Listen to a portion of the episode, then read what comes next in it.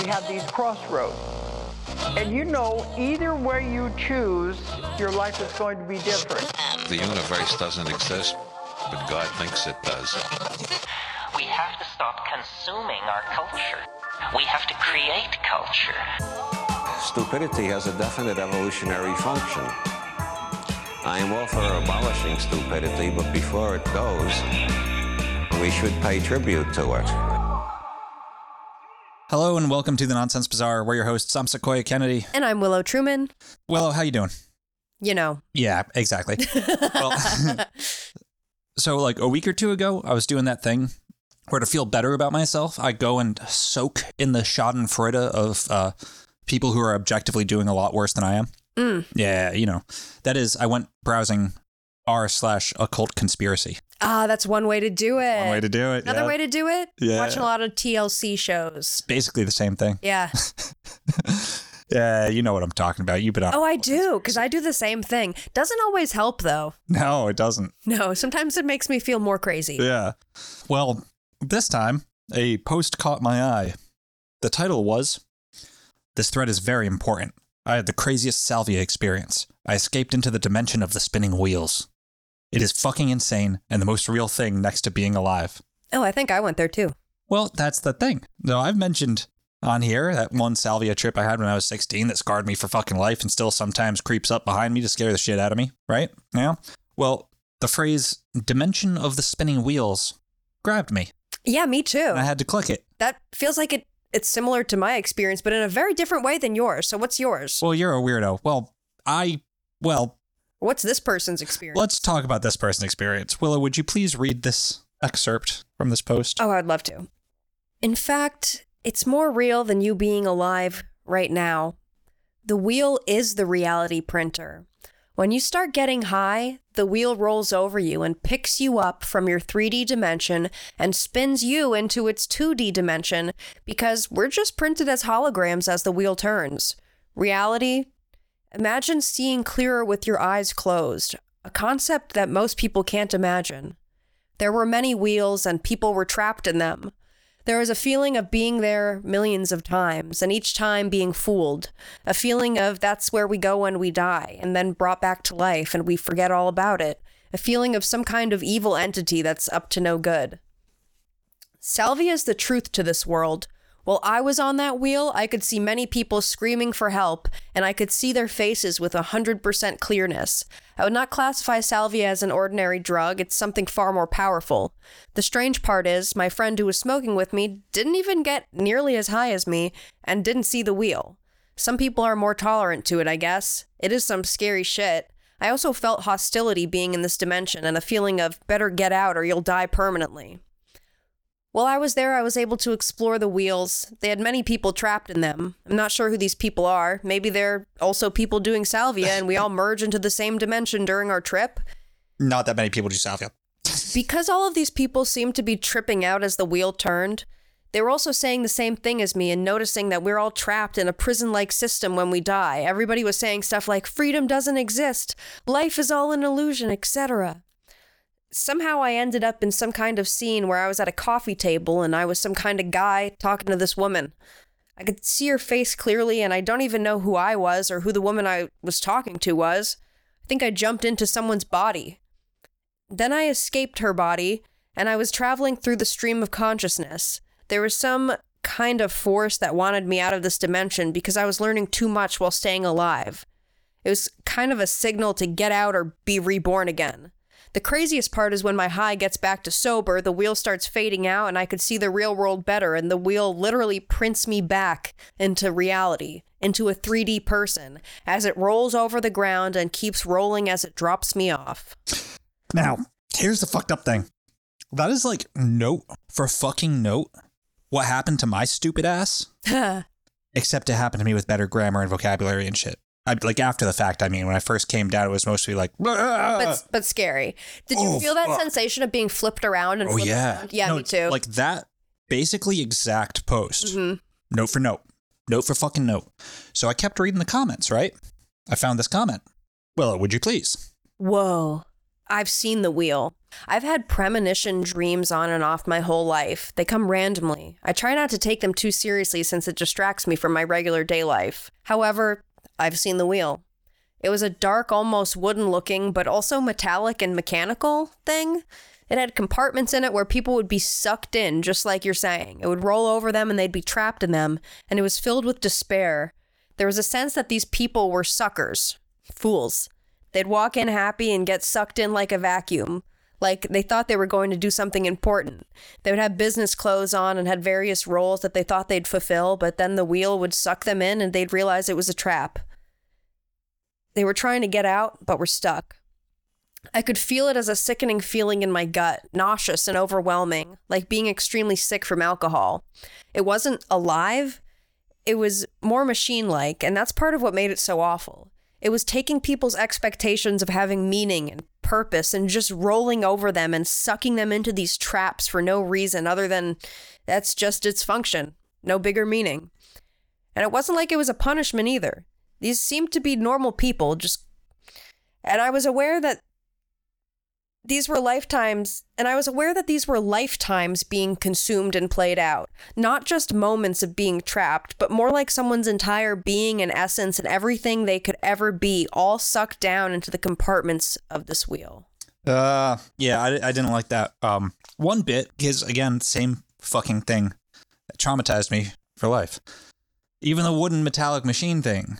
Like these people are describing a place, and I've been there, and I don't like it one bit. But nah. But this is why I only go on these subreddits for Schadenfreude and a little ego boost. Right. I don't know what the fuck is going on, and I'm perfectly content to put off thinking about that. No, it's so Right. interesting how different people have um, similar experiences, but completely opposite emotional reactions to it. I I had very dark, very sad, very scared. it was not fun. Yeah. But also, that could be because perhaps the the drug whose influence I was under is not necessarily a euphoric drug. Mm-hmm. It's just kind of fucking weird. Maybe I was just kind of scared from being a teenager, Did showing you- something I wasn't ready for. Did you understand what it was going to do before you did it? Not really. Yeah. No. That it was like an intense disassociative, like you're gonna go to it like another realm. Yeah, but like, You're gonna leave this earth. yeah, but I didn't know what that meant. Yeah. You know what I mean? you're gonna go to another dimension. Yeah. Because like I've been to other Because dimensions. people say that when like they're gonna smoke weed, like, yo, this weed's gonna take you to another Oh, that's but, not like, true. That's silly. no, No. literally salvia will Yeah. take you somewhere Salvia, else. DMT, ketamine, like they'll all do that. Some are more, a lot more friendlier than the others, though. Mm-hmm. Yeah. And anyway, these poor fuckers, uh, they Oh, do know wheel, what's going on. That wheel sucked them up and Yeah. spit them back out. They've seen uh, the truth. This isn't some metaphor bullshit. We got no time for artsy fartsy pussy shit like nuance and reasonable doubt. Fuck that. As explained to these poor fuckers in this thread, the truth is indeed out there, and it's more horrifying than you could possibly imagine. And as someone in that thread said, you're going to want to head over to another subreddit for the real hot shit. So today, we are covering Escaping Prison Planet. Ah, yes. It's like Gnosticism in the Matrix had a baby, and then that baby got dropped on its head. It's beautiful. It's it completely like, you know, talking about the wheel, the wheel Yeah. of life, Samsara, the Yeah. cycle of life and death. Very Yeah. interesting view of life and death going on in this subreddit. It is. It is. I mean, essentially, we're being farmed. Yes. It's the Matrix. Yeah. It's essentially, yeah. But before we get into all of it, let's pull a tarot card and then we'll talk at long last about what's really going on here. Hmm. Death. Oh, beautiful. Yeah. all right. Fair enough. Fair enough. Thanks. Mm. Lovely. Yes. Then we we went on a podcast, Sequoia, talking about our greatest fears and, and what what was yours again? Death. Yeah. it's appropriate for today's episode. but realistically, The death card, yeah. you Right? know. It's a card of transformation. Yeah, I'm excited uh, to talk about that at the end for sure. It's also very literally appropriate. All right. Okay. Well then. All right.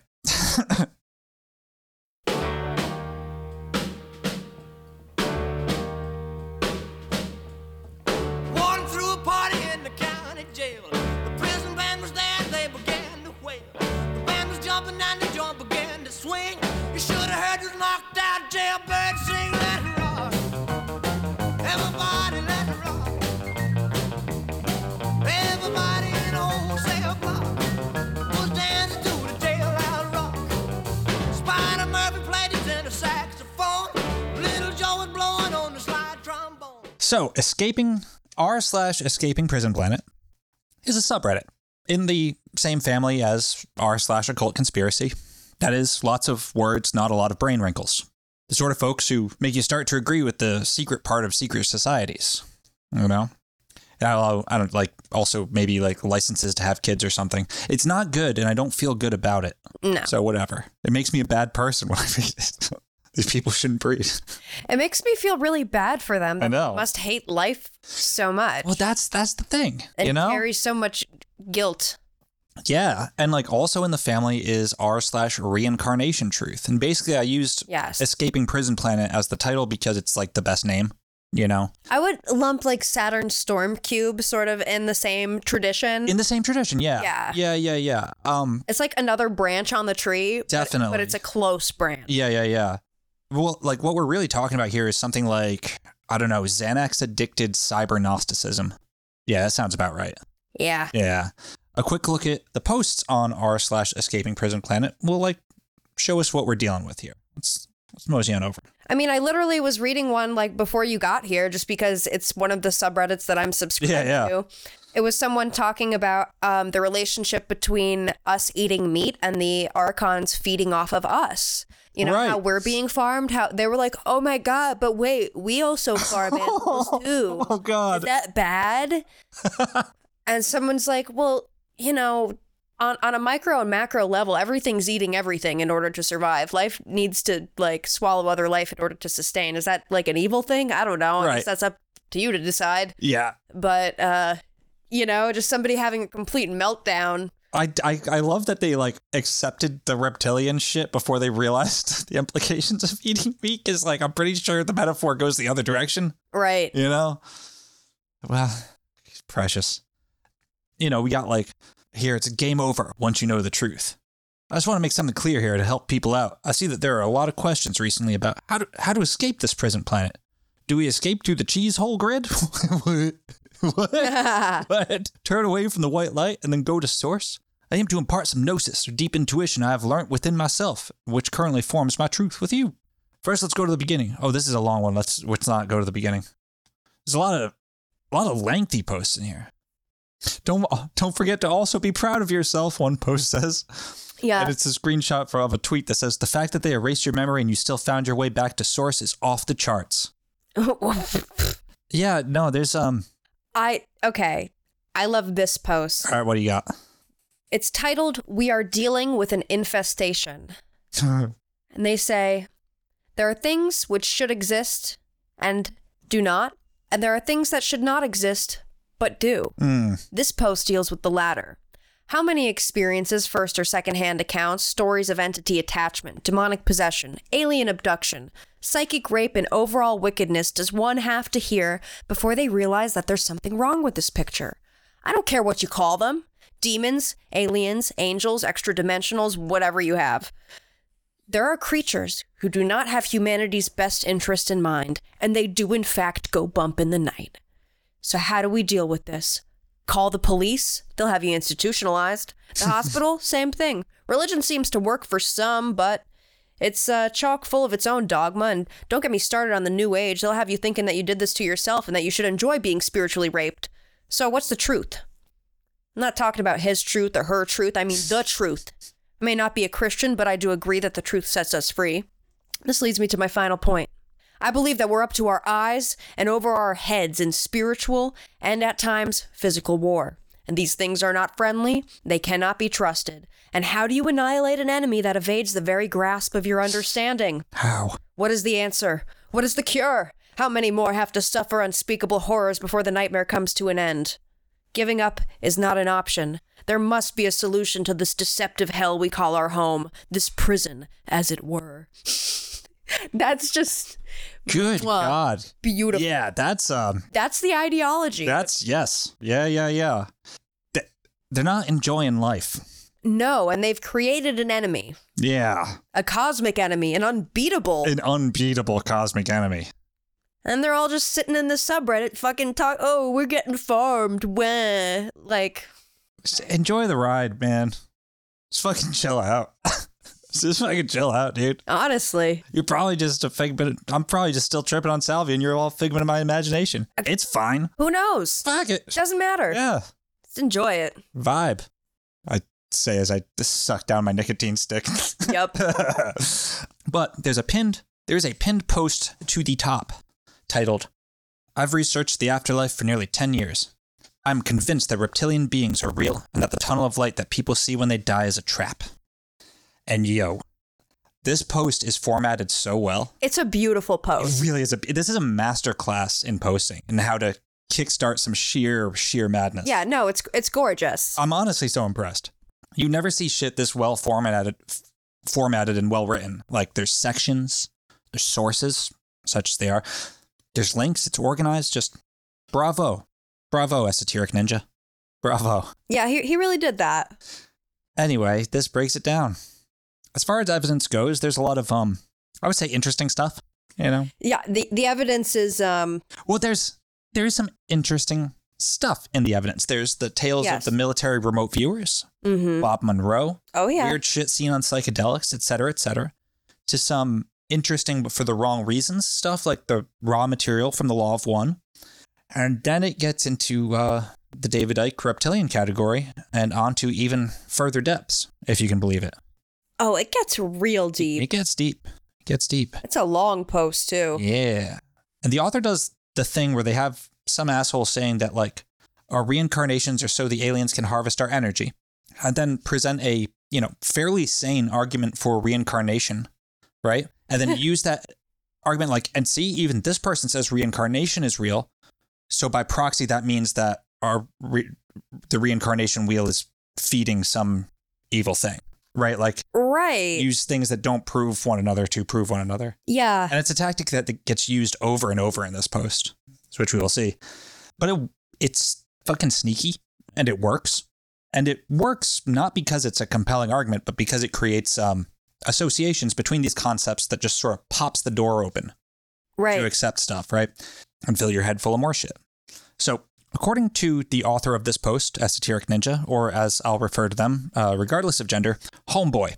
Uh, according to Homeboy, there exists a malevolent ancient alien race called the Reptilians. We all know about the Reptilians. Yeah, and of course they go by a bunch of different names Of over course. time. You know, they've been called different things. Yeah, according to various cultural legends and esoteric knowledge, these entities have influenced humanity over thousands of years.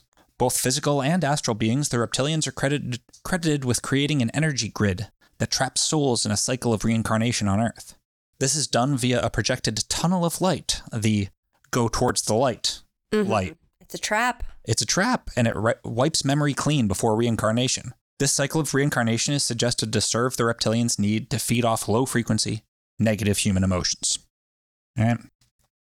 Reptilians are described as intelligent, technologically advanced, and lacking empathy. Like they're they're both astral things and full on aliens. Yeah. You know, uh, they allegedly view humans as enslaved cattle and themselves as gods. And this theory argues that humans have been falling for this reincarnation trap repeatedly due to memory wiping, making each life feel like a new experience.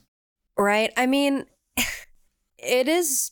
It does make things pretty difficult, you know. If reincarnation was real and you get a memory wipe, you know, I guess it keeps things fair for everybody. Maybe Sure. every time they they go round. I mean, lots of people claim they can remember past lives and shit. That's true. I don't. I don't necessarily. I'm not. I don't think this, that reincarnation is necessarily not true. Mm-hmm. I think there's it's probably more likely than other uh, Like it would be. options, but It would just be inconvenient to walk around remembering all of your past lives. oh, it suck. You know, it, it makes a lot more sense that you just kind of get wiped clean. And then maybe if you're lucky, you get inklings that like pop through every now and then that give you pertinent information Right. um, that that's relevant to this lifetime. Yeah. I mean, but otherwise, why the fuck? You know, you dump out most of your own memories. I don't even remember most of my own life, Yeah. let alone other lifetimes. I, I don't need to carry around that shit. I mean, look at you know, that's the that's the thing about the Dalai Lama. He mm. remembers all his past lives. Yeah. Look what it did to him. Right? telling telling children to suck his toes and shit. you gotta forget that shit. yeah, it's not good to remember everything. It's not. It's really not.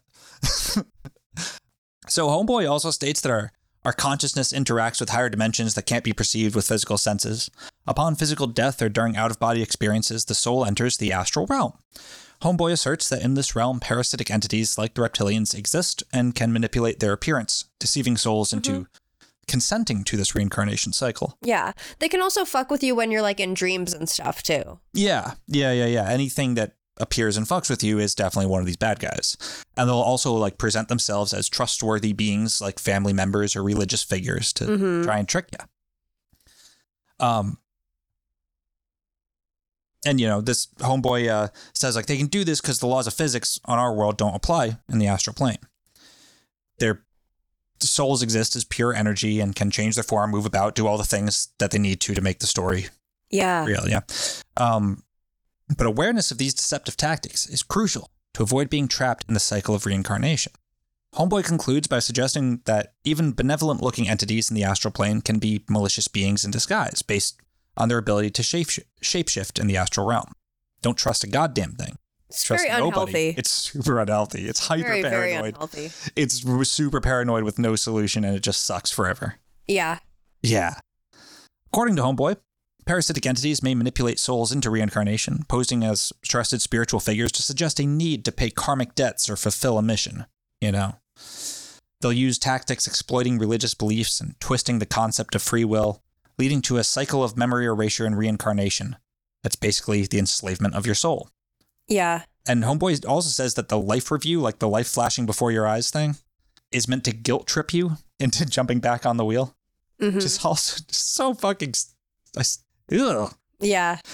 The re- religious leaders, you can't. No. Organized religion also in on the con. All of it. Big Jesus wants you trapped in samsara. Yeah, of you know? course. Yeah. And to. So that they can feast off of our our loosh. Yeah. Or whatever. Oh, we'll get to the loosh. Wherever. We'll get to the loosh. Yeah.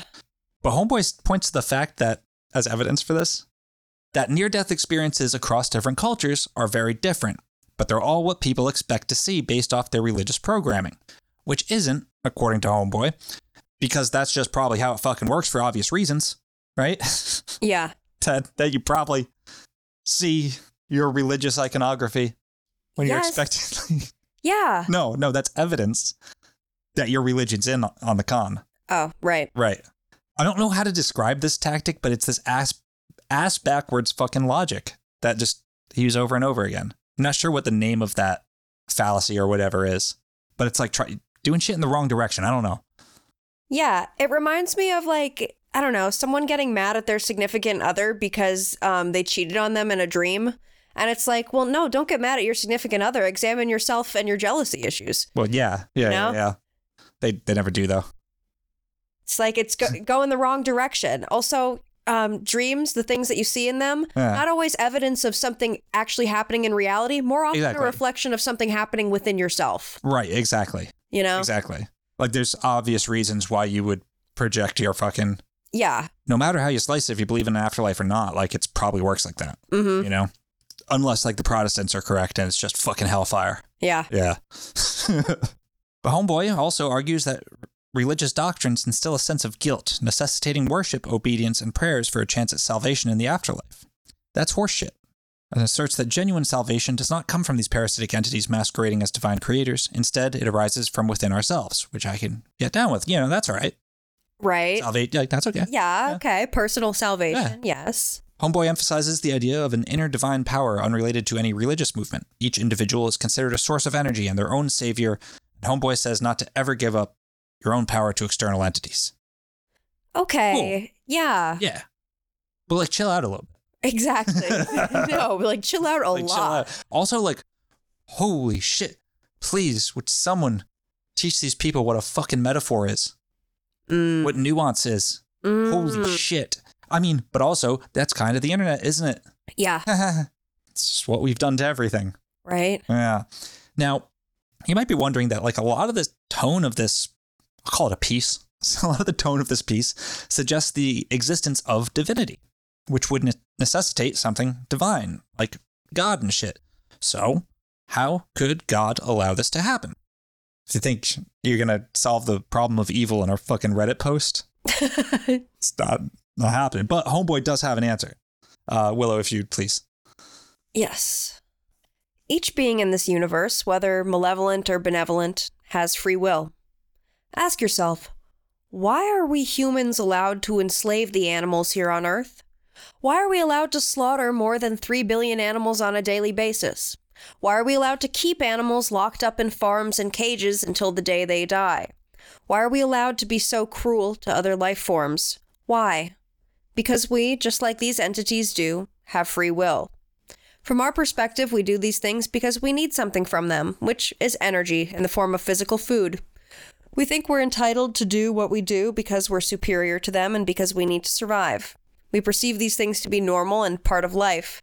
From the perspective of the animals, however, if they were aware of it, we would be their reptilians since we operate just like them. But we never really see ourselves that way. We don't think we're the bad guys because all we're trying to do is survive. The entities don't see themselves as the, ba- as the bad guys either, since they're also trying to survive. What we do to the animals is almost exactly like what these beings do to us, and they need to keep us imprisoned here to feed off of us, just like the farmers keep their cattle locked up in farms and stables to get what they need from them. I love Okay. that like homeboy from earlier, other guy who had a, a weird dinner, just never bothered to read the pin post on the subreddit before firing off a post of his own. It's true. Yeah. I would also like to point out um, factory farming is awful, It's awful and it shouldn't be. but can we also acknowledge that most people have never slaughtered an animal? Like this Most idea. Most people have not, yeah. Yeah. No, most people have never even seen where their meat comes from. Most people don't even think about it. Right. So this idea that they're contributing to like this beast of suffering, like, well, I, I mean, yeah, sure, but people aren't. You know, most people don't directly interact with their food that And- way, the way that this guy's right. talking about. And when you do, you know, like And maybe that's the evil that we don't, that so many people are so detached from their food source. that's exactly it. Like you know? you know when because like I've I've hunted deer when I was a a littler guy, and I need to hunt again, but I do not want to Mm-hmm. because it sucks. Yeah, Like it's not. I did not enjoy shooting a deer. right. That fucking sucks. However, it is the if you're going to eat meat and you can do that, it's the moral imperative. Mhm. You kind of have to. I don't think it's wrong to say that like the way we do it in factories and like massive terrible. farms isn't fucking- normal. it's like that's not that's not normal. It's like the most evil thing I can fucking think of. right. But know? slaughtering animals to survive, totally normal. yeah, Most people though haven't ever done it. right. There. I mean, we have such a fucked up relationship with death in society. Yeah. that oh picking up the tarot card we have such a fucked up relationship with death that like yeah we abstract it instead of getting getting our hands dirty and and, and like knowing it I mean, how many kids know that a chicken nugget is like, oh, they pick it up and think like this is a bird. You know? This- you gotta be careful how you break that news to him right?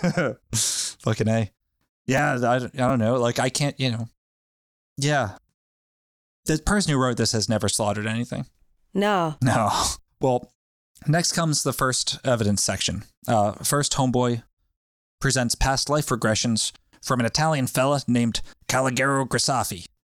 Um, and writes, I've analyzed more than 400 sessions of his with different clients from all over the world, but the following sessions are one of the most significant sessions he's posted in English that you need to see for yourself.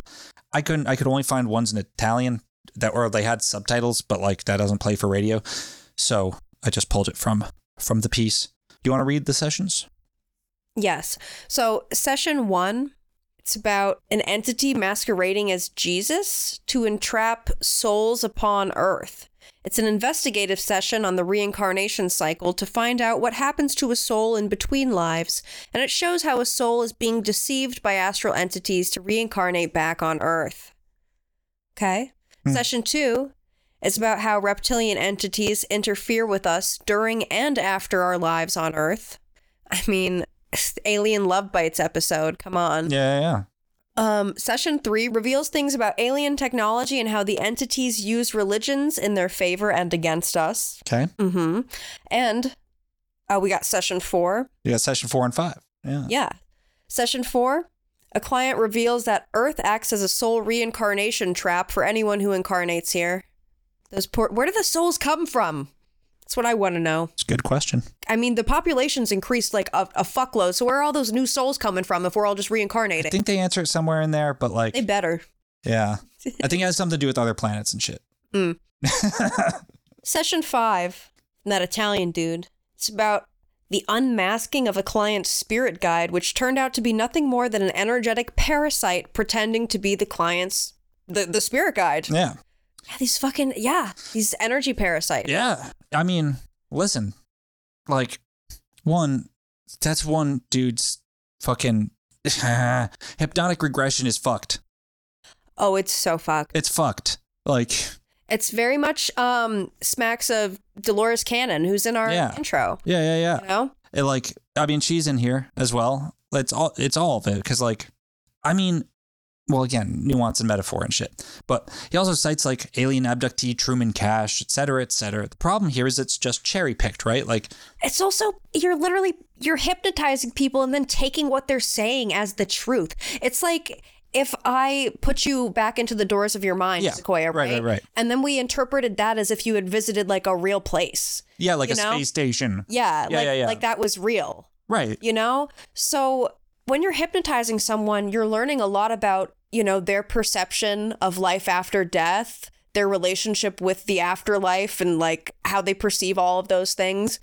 But you're not really learning any actual truthful information about the universe. Right. you? Right. Like, Like well like you might be, but like in a very subtle, nuanced way. yeah. That like you it That might be revealed through several sessions. and might be re- and has to be understood as the vibes might be true, but the filters are the two people, both the hypnotist and the person. Mm-hmm. Yeah, I was going to right? say what I would be curious about is to have one person who has a very strong like memory in a past life to go back through that memory with let's say three different hypnotists.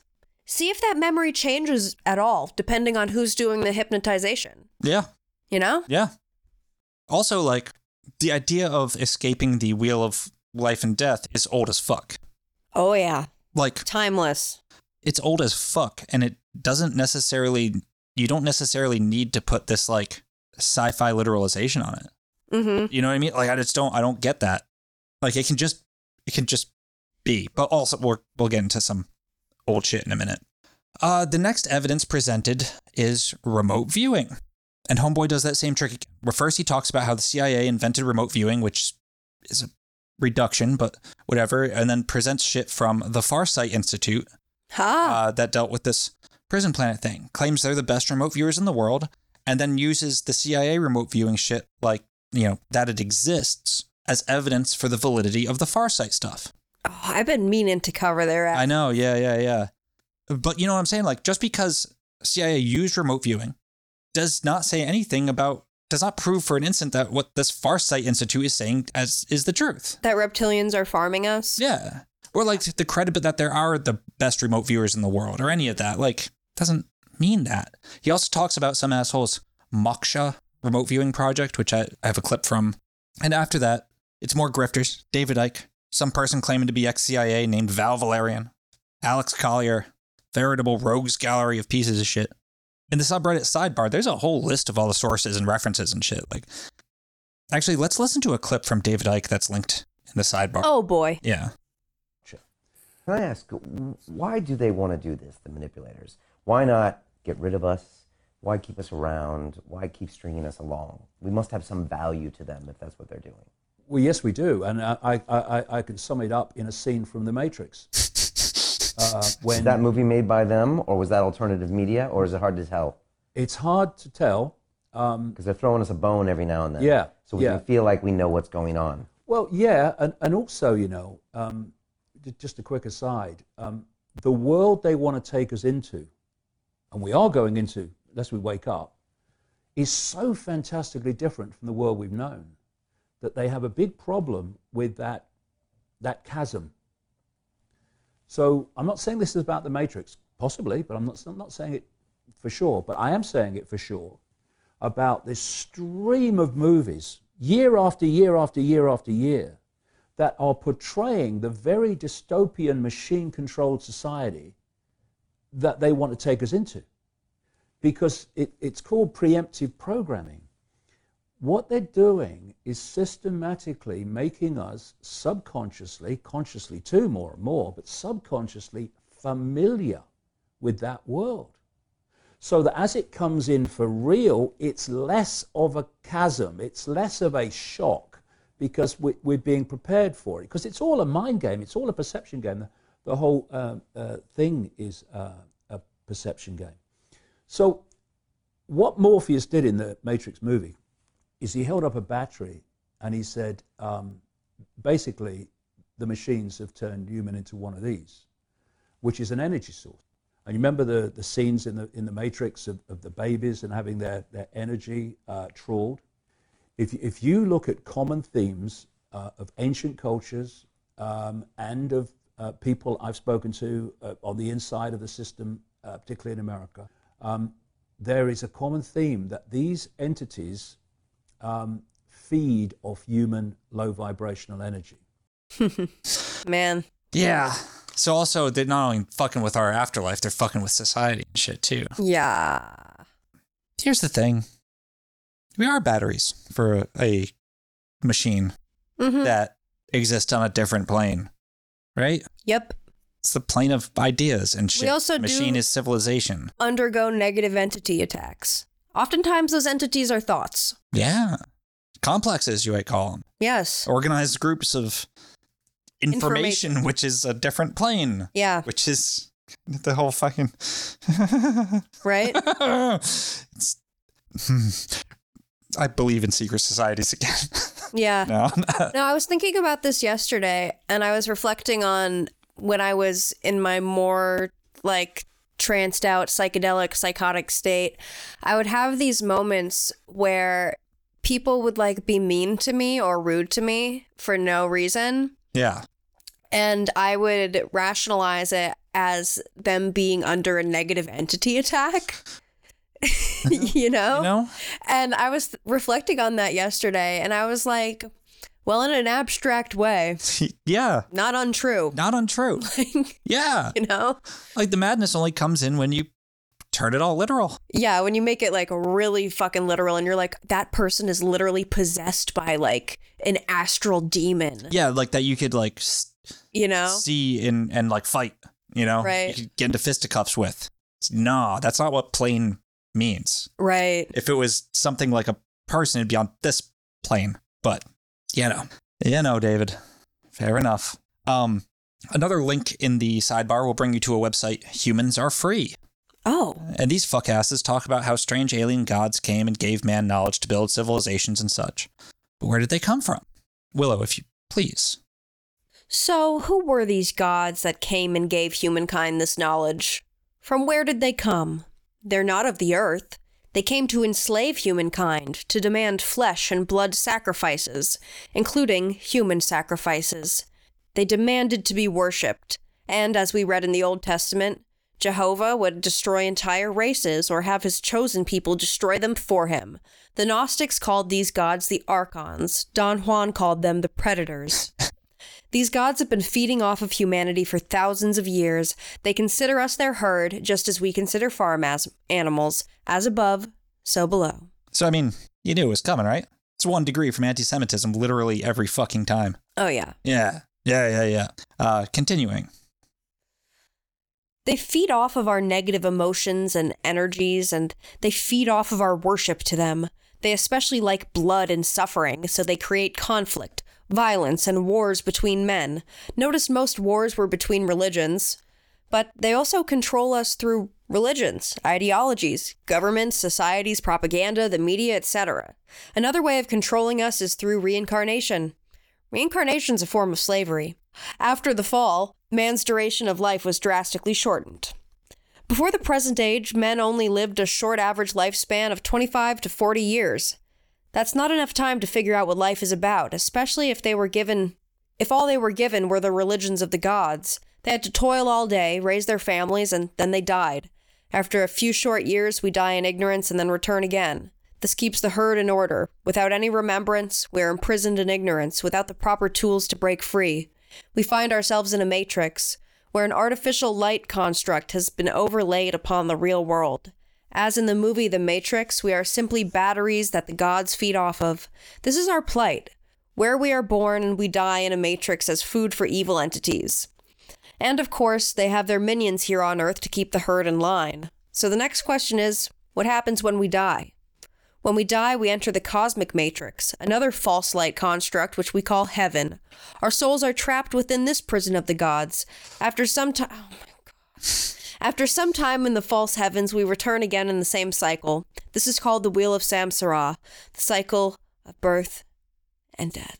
Yeah. This brings me back to you know when we were talking about like simulation theory and it's Yeah. like you know what i don't fucking care if this is all computer simulated or if this is a dream i'm experiencing it the way i'm experiencing it which seems pretty damn real to me whatever real means so Basically. like in a matrix not in a matrix false heaven real heaven Or- if i'm experiencing it who fucking gives a fuck And also, like, maybe it's just part of the fucking food chain, man.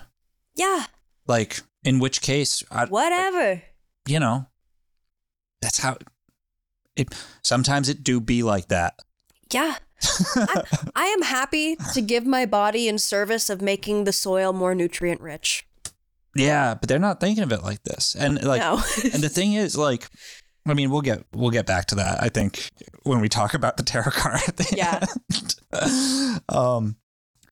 So yeah. Now I just like that they, they think that heaven is like fake too. That like Yeah, anybody who says yeah. that they've had gone to heaven, like that was fake. yeah They- yeah yeah That was a fake heaven. all fake. Yeah. So, I mean, I don't know what they think the real. They don't know. They don't know what the real one is. They Yeah, don't- they don't no. know. And this guy's just a fucking Nazi. so back to those super fantastic remote viewers. This is the from on Odysee. This means I can't take a clip from it at the right time.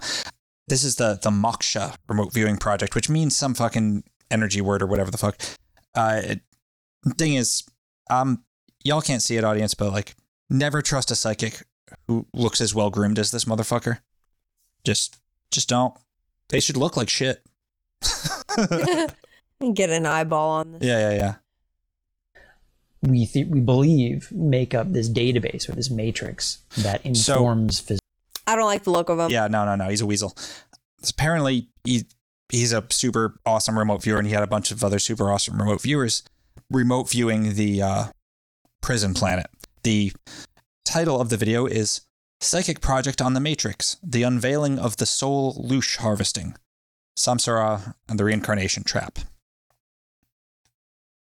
by remote viewing by me personally, done blind, done in a very uh, rigorous manner using a structured remote viewing technique. If multiple viewers hadn't come up with the same information describing the same mechanics, the same groups that are responsible, uh, it would probably be even difficult for me to believe. And this is why, you know, when remote viewers go back, they're going directly to the source. They're going directly to the underlying patterns of information that we th- we believe make up this database or this matrix. You don't fucking know. Physical reality, and so there's no third party, at least that we're aware of, by accessing remote viewing data. It's just just the facts, and so if it wasn't, the story's pretty out there. It's pretty out there, but uh, you know, just take it with a grain of salt. Obviously, use your own discernment in this, and uh, you know, the purpose of this video, the purpose of this YouTube channel, and uh, the content that I'm producing is really just to share the information so that you can make your own mind up. So to begin with, I'm going to start with a description of the site, which is essentially what is around surrounding the target before we jump down into specifics and uh, then also the contextual data that answers a number of different questions about Moksha. When we originally described this site, it's a fence or a grid around a place. This acts as a barrier, it collects and traps people, things, or objects. This is actually an innocent planet that is being used in an unintended way, and this meters the flow and acts as a checkpoint and an access point for an external force. Uh, one viewer described it as similar to hocus pocus in, in a way of its its energetics that the viewer wasn't familiar with. And it's occurring on a crowded planet. It's a deliberate function that acts as a cage. People have been dispersed here, and a form of perverted injustice is occurring. A third viewer described it as a large naturally formed object, like a planet, that acts as an animal pen. This is a refugee camp tucked away out of sight, and a magnetic force. It stirs, agitates, and it works in a cylindrical manner, like clockwork over a long expanse of time. Uh, in my session, my work described a planetary system that's extremely crowded and jammed. Ghostly vo- voices are flooding into this place, and it's incredibly harrowing for them. Uh, it's a bone chilling experience. Uh, as a viewer, when I remote viewed this, I had descriptions that it made me upset in the session. It elicited contempt for what was going on at the site. Okay. But okay, that's enough. I'm sick of them. Man, I was going through one of the books linked in the description. Yeah. Archons, otherworldly rulers through the ages. Yeah, yeah, yeah. That's a fucking crazy book. That's crazy. but- Goes through the Hell yeah. the seven planetary rulers and dark archons and like it it talks about, you know, basically the seven archangels instead of them, it's like Asmodeus, Lucifer, Satan. Yeah, yeah, yeah. But like it it's wild. It's this modern fucked up Gnosticism that like I'm not I'm not sure there's an odd consistency here It's between fun. I kind of like it. like it yes, but the effect is not good. Oh, the effect is horrible. And I'm there's an odd consistency that I'm wondering how much is like intentional between some of these fuckers. Mhm. You know? Um or if it's just, you know, scare people, get them to buy your shit, right? Well, uh, uh, it's also there's definitely um you know, and I hate to go here, but there's a little bit of a, a Nazi slant on There is. stuff. Like there's a whole chapter in here about Oh, absolutely um Saturn and communism, yeah, yeah, yeah. you know? Yeah, I mean, you you think like this is if none of this is real and none of this is good, if if if um if you're just gonna be trapped in this fucking awful hell over and over and over again unless you follow the right way and escape the thing, like Oh yeah. why not just go die for a fucking cause? Right. And I just got to the page in the book where um they have a map of a Nazi concentration camp and they say, "What do you see? The Nazis were able to build concentration camps in geometrically perfect shapes and forms. But you would in no way consider this geometry to be holy and sacred." So then, what do recurrent hexagonal structures in nature prove? What if God was not the creator? What? What if the demiurge is just insane and intelligent? We'll get back to the demiurge. God. So that that video we just heard was titled some goddamn thing about Loosh, right? Yes. So goddamn it, we got to talk about the Loosh. Of course. Back to Monroe Institute. Yeah, loosh, the loosh, is a term that comes from our old buddy Bob Monroe. We all know Bob. Give it up for Bob, everybody. Hell yeah. Bob Monroe, fuck yeah. Yeah, Bob. Yeah. Now, starting in Bob Monroe's book, Far Journeys, Bob wrote about an out of body astral travel experience he had where he saw that Earth was a sort of garden created by these large multidimensional aliens farming their favorite delicacy, a loosh. Loosh in this vision is an emotional energy produced through humanity's most meaningful moments joy, love, sorrow, courage, surrender, uh, terror, all of it produces loosh. So, yeah, so in Monroe's context, loosh is described as a metaphysical energy that's highly prized in the universe, generated from human beings during emotional experiences. Um, so, in Far Journeys, Bob talks about this this vision where he sees Earth as basically an energy farm for loosh or a loosh garden. Um, and he talks about how uh, he talks about the notion that humans were specifically created by some superior intelligence, an alien or divine entity, to produce this energy, like literally a garden. Like there's Mhm. these mechanisms to harvest the plants that are people and and Right. do the thing. Um, and uh, every aspect of our lives, every experience, emotion, or situation we encounter has been carefully crafted to generate the maximum amounts of loosh, which is essentially like meaning, our highs and lows, our joys and sorrows, Right. all part of the grand loosh garden, right? Bob also mentions different types of loosh, categorized by the circumstances in which it was produced. For example, loosh generated from animals dying in fear or pain is of a different quality to loosh created through human experiences. Um, And here comes in like, you know, the conspiracy theories about adrenochrome Sure. being harvested from Sure, tortured sure. children because that's the elite need they need the torture in order Yes. to to have the best adrenochrome, right? And the most strong. well, actually, But in, in this is it opposite? It's is that opposite. the weakest? Yeah, yeah, yeah, Yeah. yeah. The the the best loosh is love. you know? Mm-hmm. Of course. Yeah. As it should be. You're right. You know, and in in Monroe's uh, vision, it's because upon death our memories are wiped clean and we're reincarnated to continue the cycle of loosh production. And he talks about the different types of loosh. Yeah, animal loosh. Animals generate a lower, more basic form of loosh, particularly when they experience intense emotions such as fear or pain. The death of an animal, especially if it's sudden or violent, is described as a powerful source of this kind of loosh. Then there's human loosh. The loosh generated by humans is seen as more complex and potent than that produced by animals due to our capacity for a broader range of emotions and experiences. Everyday joys and sorrows, struggles and victories all produce loosh. Negative loosh is situations of extreme emotional distress or physical suffering generate their own type of loosh. Positive loosh, positive emotions such as love, joy, and ecstasy also generate loosh. This positive loosh is portrayed as being especially valuable and sought after in the metaphysical economy. Mm-hmm. And then there's death loosh, which is a cool name. Yeah. Death loosh.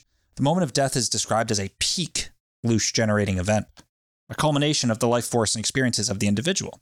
The energy produced at death is, yeah, it's, it's the last release of the loosh. And then there's loosh from collective emotions, large scale events that evoke strong share, 9 Oh, so I was gonna say so much loosh on 9-11. so much loosh on 9-11 but like here's the here's the thing we'll get back to did metaphor again but like if you're gonna take this as true gospel like a lot of fucking people do. Yeah. um then there would be no reason for well for 9-11 you know what i mean? If you we'd all just be literally partying all the fucking time. If the best loosh is the happy loosh come on. Like Well, maybe it's the best because it's more rare. or do you think they're trying to cap the supply of the good loosh? I don't.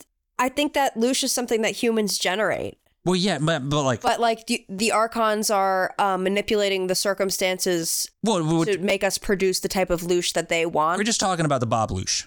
okay, the the Monroe type of. Yeah, we're just talking about Monroe's Monroe's thing. Well, I would say that that is is true from personal experience. Whenever I'm having trouble like overcoming a certain challenging situation, when I approach it like from a, a stance of self love or from a loving standpoint, Yeah, I'm able to overcome it like a lot more quickly and easily. sure. Yeah, yeah, yeah. But like, if there was an alien gardener Yeah. and he's trying to get the premium loosh, Mm-hmm.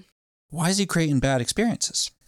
Well, who's creating bad experiences? The, aliens or yeah, yeah, yeah. Like as the yeah as the gardener. You know, Yeah. Just in Monroe's vision, it's carefully crafted to generate the maximum amount of loosh. Mm-hmm. Just poking holes in the in the idea of taking this Yeah. truly literally because people do. Like you can't. It falls apart so quickly. very very quickly and now like it's not clear how bob meant this like it was certainly a vision that had particular importance to No, I I get it. This vision of like an unseen realm that is driven by emotions. sure and that that this that our whole realm is an is generating a type of power or a type of And that it's um more or less unique to animals and humans. yeah Specifically humans because I do think that unlike machines, unlike plants, unlike certain species of animals, we have this ability to have an instinctual reaction and then a secondary reaction. Well- we have memories that we reflect on, we have automatic responses, but then we also have emotional responses that are com- complex. well what we have is the ability to place meaning on things Yes. and I, I would say i would argue that loosh is a metaphor for meaning itself you know there's good meaning there's bad meaning there's Uh, I think it has to do with emotion. well yeah i mean yeah Yeah. yeah yeah, yeah. I the mean, emotion don't think- generated from experiences. And I guess from the meaning that you apply to them. Yeah, I mean, I think that the, the more meaning a thing has, the more emotions are associated with it, Mm-hmm. good and bad. And it's like us and not all, but some animals that have the ability to place meaning on things. Right. And I do get this idea of like our emotional bodies, like our loosh, our energy is coming into contact with other people's loosh. Right? Well, yeah, you Yeah, yeah, know, yeah. like in this other world, all of us are kind of like floating energy bodies that are either full of love or terror or fear. And that impacts the energetic, like, w- what's present in the room, yeah, you know? yeah, yeah, yeah. is whatever emotional output those people are generating Absolutely. battery. Yeah, I mean, Yeah, but like, you know what we're doing right now? Yeah. We're slipping into metaphor. We're talking in metaphor because that's naturally what we do. And we're like, oh, yeah, this does mean something. Like, this is, yeah, we can talk about this idea. Right. Right? But to literalize. yeah. Which, um, now, Bob Monroe may have actually believed this. hmm It's not actually clear. But just because we stand Bob Monroe here at the Mon- Nonsense Bazaar doesn't fucking mean everything his ass ever wrote was 100% literally true. Oh God, no. Nuance. Yes. Come on. Now, back in the intro to, to all this stuff, Esoteric Ninja wrote about how, whoa, they read Bob Monroe's book and then they read Rudolf Steiner, and holy shit, like Rudolf Steiner was saying the same thing and shit. So that means it's more likely to be true, right? Because Rudolf Steiner was saying the same. No, again, like, this is bad rhetoric. It doesn't prove this either, but knowing what we know, I'd say that the there's at the very least, and I'm being generous here, an equal chance that Bob Monroe read Rudolf fucking Steiner. Oh yeah. Yeah, right? Like it's not Oh yeah. it's like all these assholes on the internet, like sorry assholes, but like I I think they think they're the first people to ever read shit. Mhm. Nah, like people are influenced by things. Yeah. That's a complete sentence. Like it's kind of silly that it has to be said, but like people are influenced by things. Mm-hmm. Holy shit. Holy fucking shit. For example, like fucking this.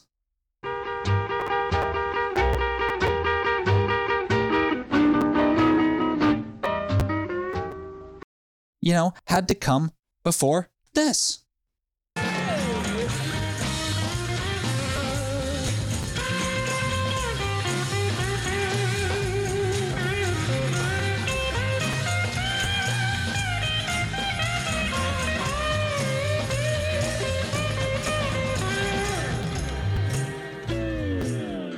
right? And like, I, watching the fucking Matrix and then seeing similarities between like Bob Monroe's loosh and Rudolf Steiner and y- using it as proof that it's all true is like hearing this.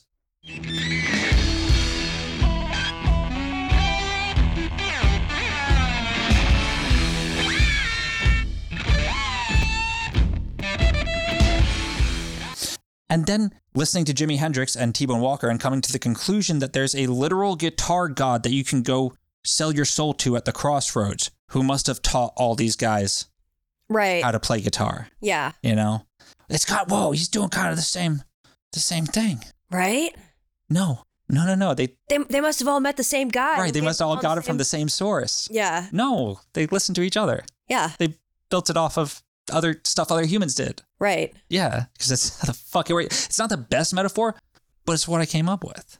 Anyway, the all along the watchtower of Prison Planet lore is uh, Yaldabaoth and the Archons of Gnosticism.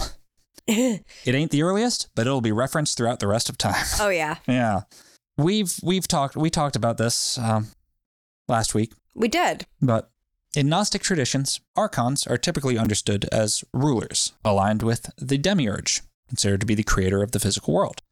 The term archon comes from the Greek word for ruler or lord, and you'll see archons pop up over and over again in this shit. They are uh, often depicted as malevolent or misguided beings who rule over the material world and are in opposition to spiritual enlightenment and development. They serve under the demiurge, who's typically seen as ignorant of the spiritual realm beyond his own creations, and thus creates a flawed and imperfect material world. Yeah. Poor old demiurge who thinks that he created this world, but actually, like, sorry, bro, you're you're not Yeah. actually God, but he thinks he is. Now we covered this last last week, but it's worth going over again. Sophia. Sophia is one of the aeons. Oh yes. Yeah. Divine beings that existed in the fullness of the divine, known as the pleroma, just hanging out in the boundless divine reality, as aeons do. The thing about Sophia is she was not content to just sit around being all divine. Nope, she had dreams of creation. Sophia went rogue. She decided to produce a being of her own outside of the pleroma and away from the watchful, paranoid eye of God. The being she produced is what we would, in technical terms, describe as a fuck up. Oh yeah. This being, named Yaldabaoth, is a malformed entity, unaware of anything outside of himself. Kind of reminds me of like I don't know, like a toddler or just a person, Yeah. a human. Yeah, yeah, yeah, absolutely. He basically wakes up one day, thinks, well, I guess I'm God because I can't see anyone else around me. And he's also known known as the Demiurge. So the Demiurge creates an entire physical world like an idiot in a sandbox, and impressed with his creation, he creates some middle managers to oversee it. Yes. the archons. According to the Gnostics, according to the Gnostics, the material world, our world, is fundamentally flawed, a far cry from the perfect divine pleroma. It's like trying to forge a Picasso with finger paint while drunk, and the finger paint is shit. Yeah. Yeah. Sophia, realizing her mistake, tries to fix things. In some versions of the myth, Sophia manages to infuse humanity, one of the Demiurge's creations, with a spark of divine knowledge. This divine spark is what allows humans to potentially know their true origins and strive for a reunion with the Pleroma. However, the Archons, being the shitty middle managers tasked with keeping shit running, are gonna do their gosh darn best to make that not happen. So there's no one universal depiction of archons, as Gnostic texts vary widely, and there's no universal depiction of anything in Gnosticism. Right, because there's a Yeah. bunch of different sects that Yeah. different stuff. as Yeah. there is in everything. Yeah, yeah.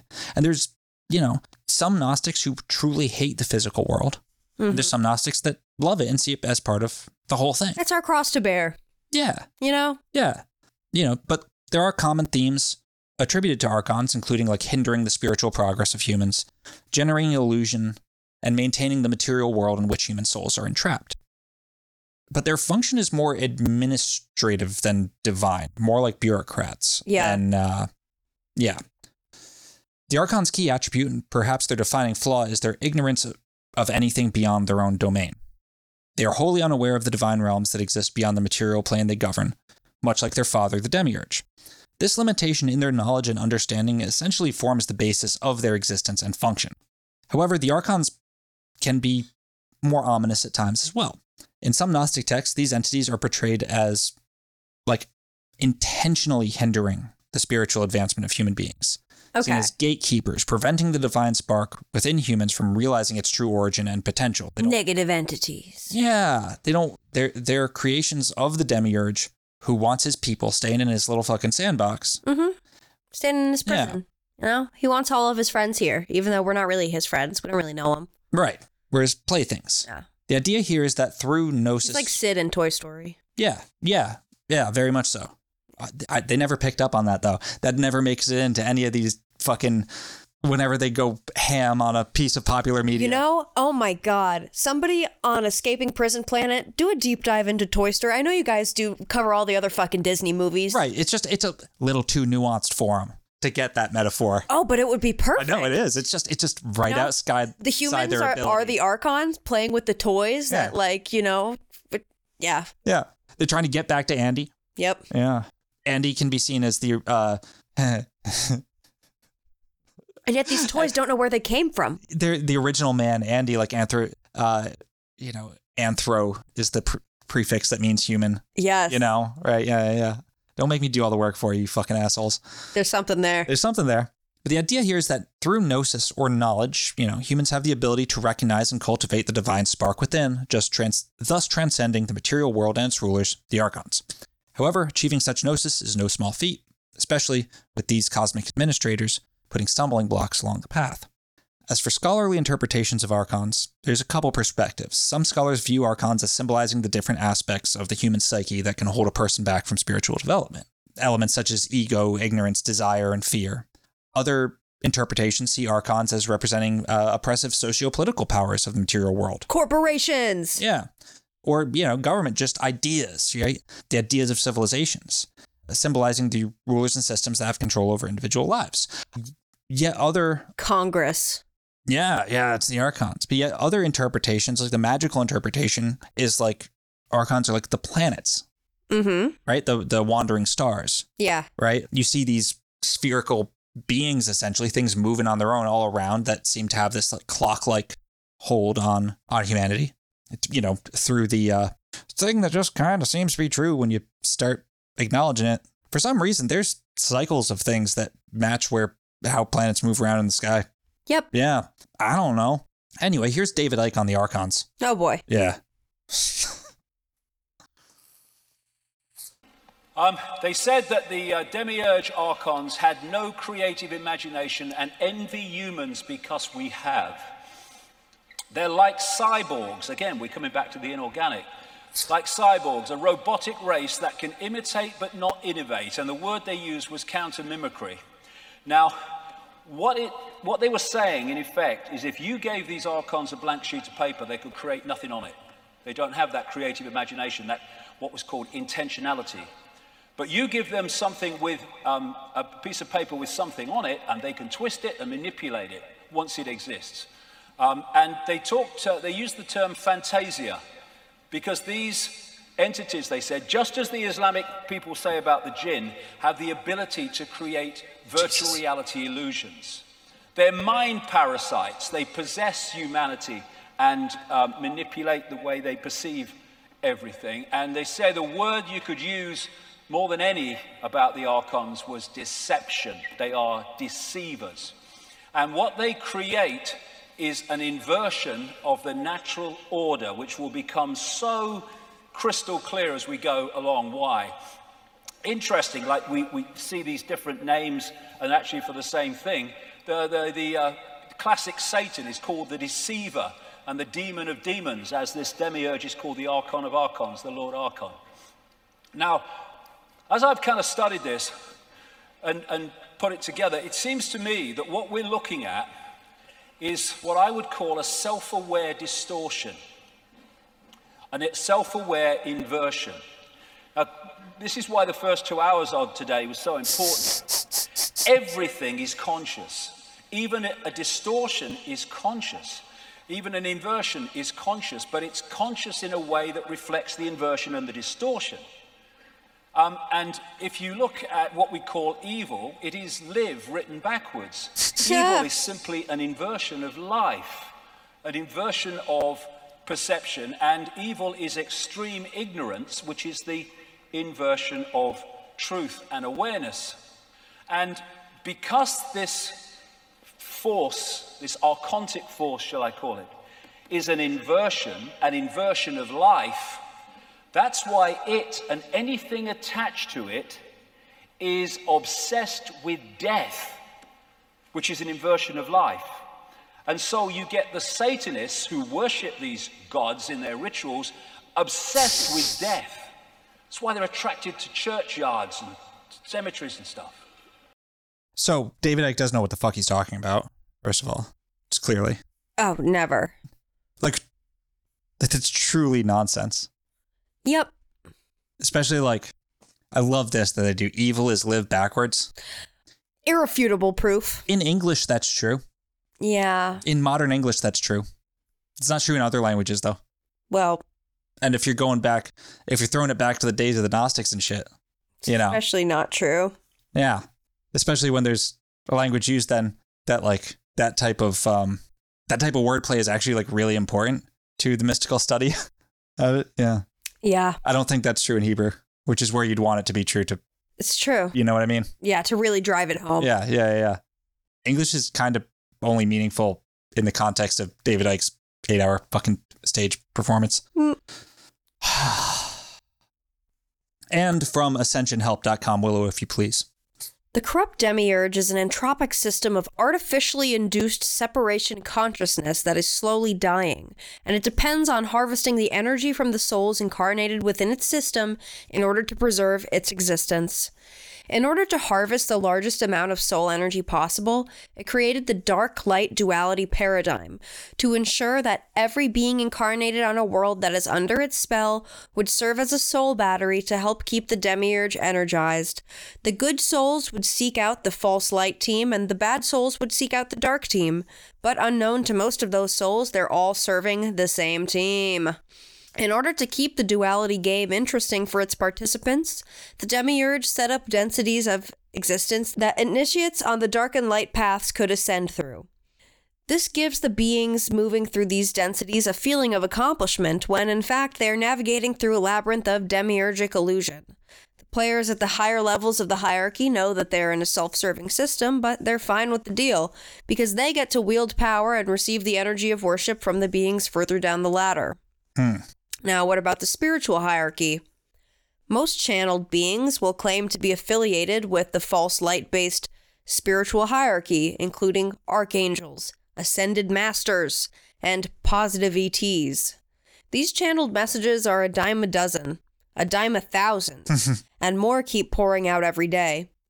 The dirty little secret is that these beings are beholden to the corrupt demiurge and are waging a psychological battle on people that don't want to be associated with any formal religious structure. In other words, the New Age is a multidimensional psychological operation designed to channel the soul energy of believers of these teachings up to the ascended teachers. And that's fun, you know. I don't know. I was like seeing some enemy in my enemy shit, you know. Yeah, I, I love it. Yeah. But these poor fuckers are spiraling down a drain of paranoia that there's really no coming back from. Mm-mm. And I, you know, I wanted to go, I wanted to look at uh, this website called trickedbythelight.com. Let's see if, do we have time? Yeah, we got some time. Oh, I've been on this website. Yeah. Um, I don't even really want to condense any of this. I just kind of want to poke around and have a chuckle or two to cap this off. You've, yeah, of course, you've been on this website. Yeah. It's fantastic. Uh, it's a there's a lot, man. There's a lot here. This fucking guy, his whole thing is, well, it's it's this, and it's this old ass like website. But there's a there's under uh, Trickster goes into some great pop culture paranoia about like a lot about how evil Peter Pan is. But there's like there's there's novels worth writing on this on this. Uh, Peter Pan is evil. Fuck Peter Pan. well, yeah. All right, fair enough. The devilish horned god Pan, the satyr from Saturn, and the satanic occult hidden meaning behind Disney's Peter Pan. Playful Pan, Pan, Hook, Neverland, the Pied Piper, plus the Lost Boys, the Wind in the Willows, the Piper at the Gates of Dawn, Pan's Labyrinth, Legend, Lawnmower Man, the Call of Cthulhu, oh, Mozart's The Magic Flute, and Michael Jackson's Neverland. Pan, and, Pan is the satyr from Saturn in this satire called life. As the Pied Piper, he has the whole earth dancing to the tune of his pipe. Pan is a mysterious, artificial looking moon of Saturn, the Lord of the Rings. Could it be that the rings of Saturn are broadcasting a signal that interferes with us? Wow. Oh, you can't just get that high on fucking wordplay and go for it. Like, come on. Before, so he basically he totally fucks up the whole thing about how like uh, Peter Pan. Yeah, obviously Pan comes from the god Pan. Like obviously, Right. right? Like that's yeah. Obviously, the Pied Piper is like an old ass story. The Pied Piper, where a, pi- a Pied Piper lures children, children of God, sparks of light, through a portal into a giant rock. The story of Peter Pan is quite possibly the single most important metaphor for understanding our relationship to nature and what lies after death. Peter Pan symbolizes Pan, the horned god of nature that pagans and Wiccans worship the, as the Lord. Pan has been associated with the devil.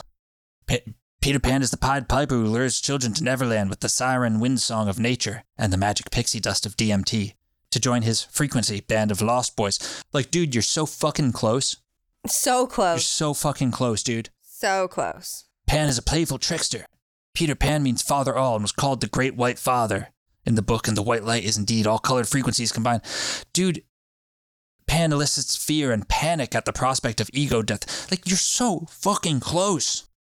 So close. Like, yeah, Pan is nature, red of tooth and claw, the churning fucking meat grinder that is existence and life itself. That's Right. the th- yes, yeah, that's the deal. Yeah, and like yes, Peter Pan is literally like the puer aeternus, you know, the child god who Yeah. stays forever young. Yeah, yeah, yeah. You know, like yes, you I could there's something there. Sure, have fun with it.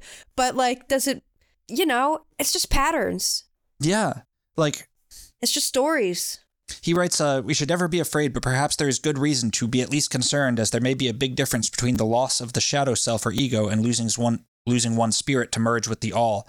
Man, Like it's just a good fairy tale. What do you want? well, Peter Pan is also one of the most world's most beloved stories. Quote, To die will be an awfully big adventure has emerged as probably its most well known line. The story has spun off many Disney re- blah blah blah. Like, you know what? Okay. This is a whole website. You can have a lot of fun. But there's yeah, also Neverland is like on the moon. Hmm. Or like it's shown um overlaid on top of the moon and a bunch of clouds they like float up towards the moon Oh shit, that's interesting. Never actually seen Peter Pan. You know, and he talks about the wind in the willows.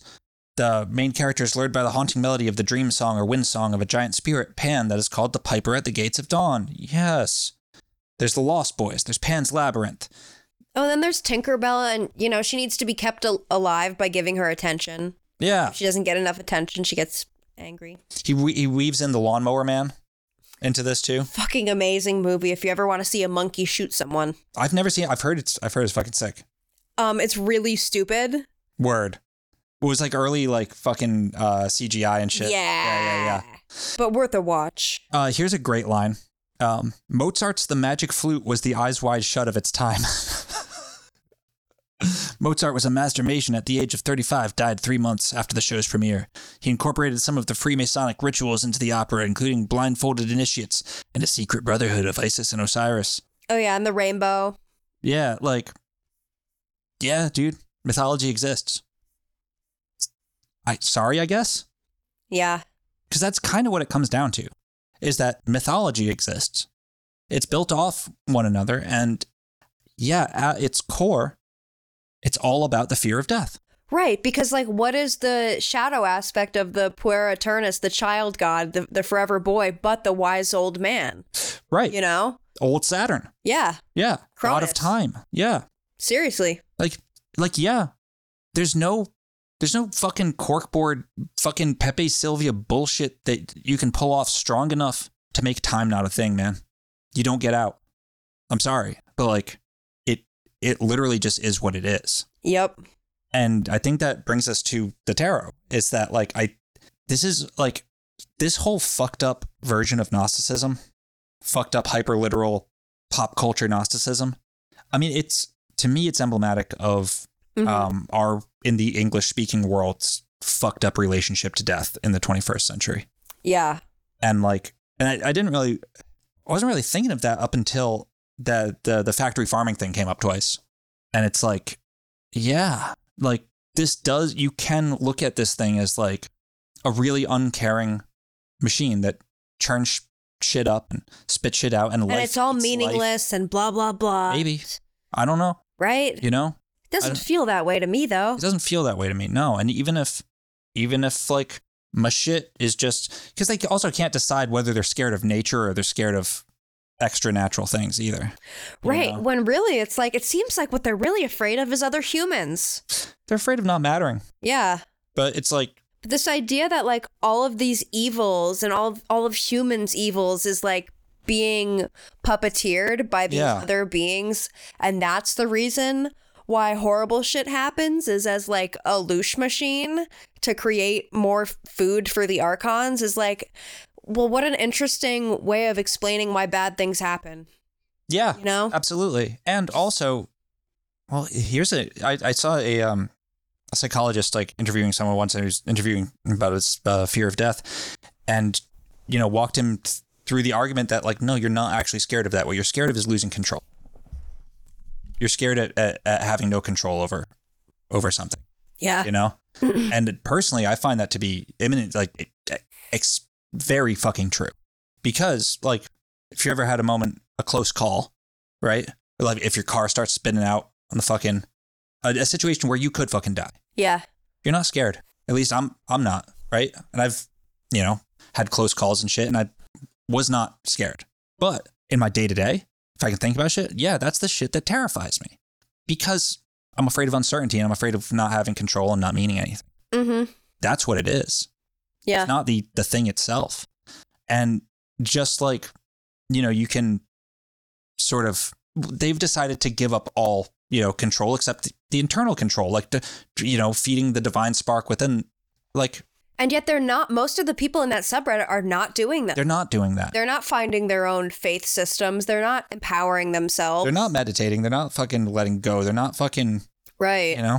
Try like try writing some haikus, man. Like just you in a structured way. Describe the world around you with no metaphor for you know a handful of syllables. It's it's good for you. You should Mm. try it. And like I don't know, go fucking sit with death for a little while. Sometimes like- death isn't always a bad thing. I mean, it's just an inevitability. Well, and you know, I picked a card from the uh from the Thoth deck, and just like the last time we talked about it, which was I forget what which episode it was, but it was fairly recently. It was very recently. You know, the Thoth deck is it, it, it lays out that this is the card of Scorpio, the card of transformation, regeneration, rebirth. The scene depicts, yeah, it's a it's a creepy black skeleton with a scythe, but there's like dead fish under him and shit. It's the there's the spiraling out from the uh from the skeleton scythe and the bubbles and st- and it's it's very much shows death as part of a cycle, as just this is the Oh, it was um Rapunzel. Yes. Yeah, yeah, yeah. Yeah, d- things die and they decompose and they feed new life. And that's us. We're part of life. Part of the whole thing. and it's just it's just a part of it. Yeah. Yeah, like uh, and And that's it. and Death is a part of life. and yeah, it's a raw deal. Maybe, maybe not. I don't know. You and can't. maybe the tunnel of light is a trap. Maybe it's I don't not. know. Yeah, it's We don't know. Go enjoy something, right? And then like understand that like that's the deal. Yeah. That's the fucking deal. And you don't you don't get the enjoyable thing without the price. That's it. So just fucking I don't know, have fun. Have fun, then suffer, then have fun. Yeah. Then suffer. Yeah, and just That's life. understand wheel do the wheel do go round and round sometimes. The wheel turns. Sometimes you take the ride and you're terrified. Sometimes you take the ride and you laugh hysterically. Yeah. And hey, if I am still trapped in a never-ending salvia fucking flipperoo, I get I have to live like a million lives. I'm gonna become the most powerful fucking being in, in the Yep. you know. I'll be, I'll be oh, wise as shit. Or maybe that's just because I'm reading God Emperor of Dune now, and that's just how it rolls. Until your memory's wiped and you forget all of it. Yeah, but like some people say they remember, then they ask children to suck their toes. all right. yeah, all right, guys. If you like what we do and you like that we're ad free and would like to keep us that way, And you would like to hear more of us, you can support us on Patreon. that's right. Got a bonus show on there. Got a bonus show. Got a Discord channel too. Yeah, we do. Multiple channels. We got a Discord server. Yep. And there's channels within the server. I don't know how that shit works. I don't know either. yeah, you can sign up there starting at five dollars a month. And uh yeah, patreon.com slash the nonsense bazaar. You can also leave us a rating and review. You can tell your friends. And you can, I don't know, chill out, be cool, be all right. It, it, it'll be fine. It'll all be okay. It'll, it'll be fine. I don't know. Maybe not. Who knows? All right. Peace, guys. Peace out. Take care.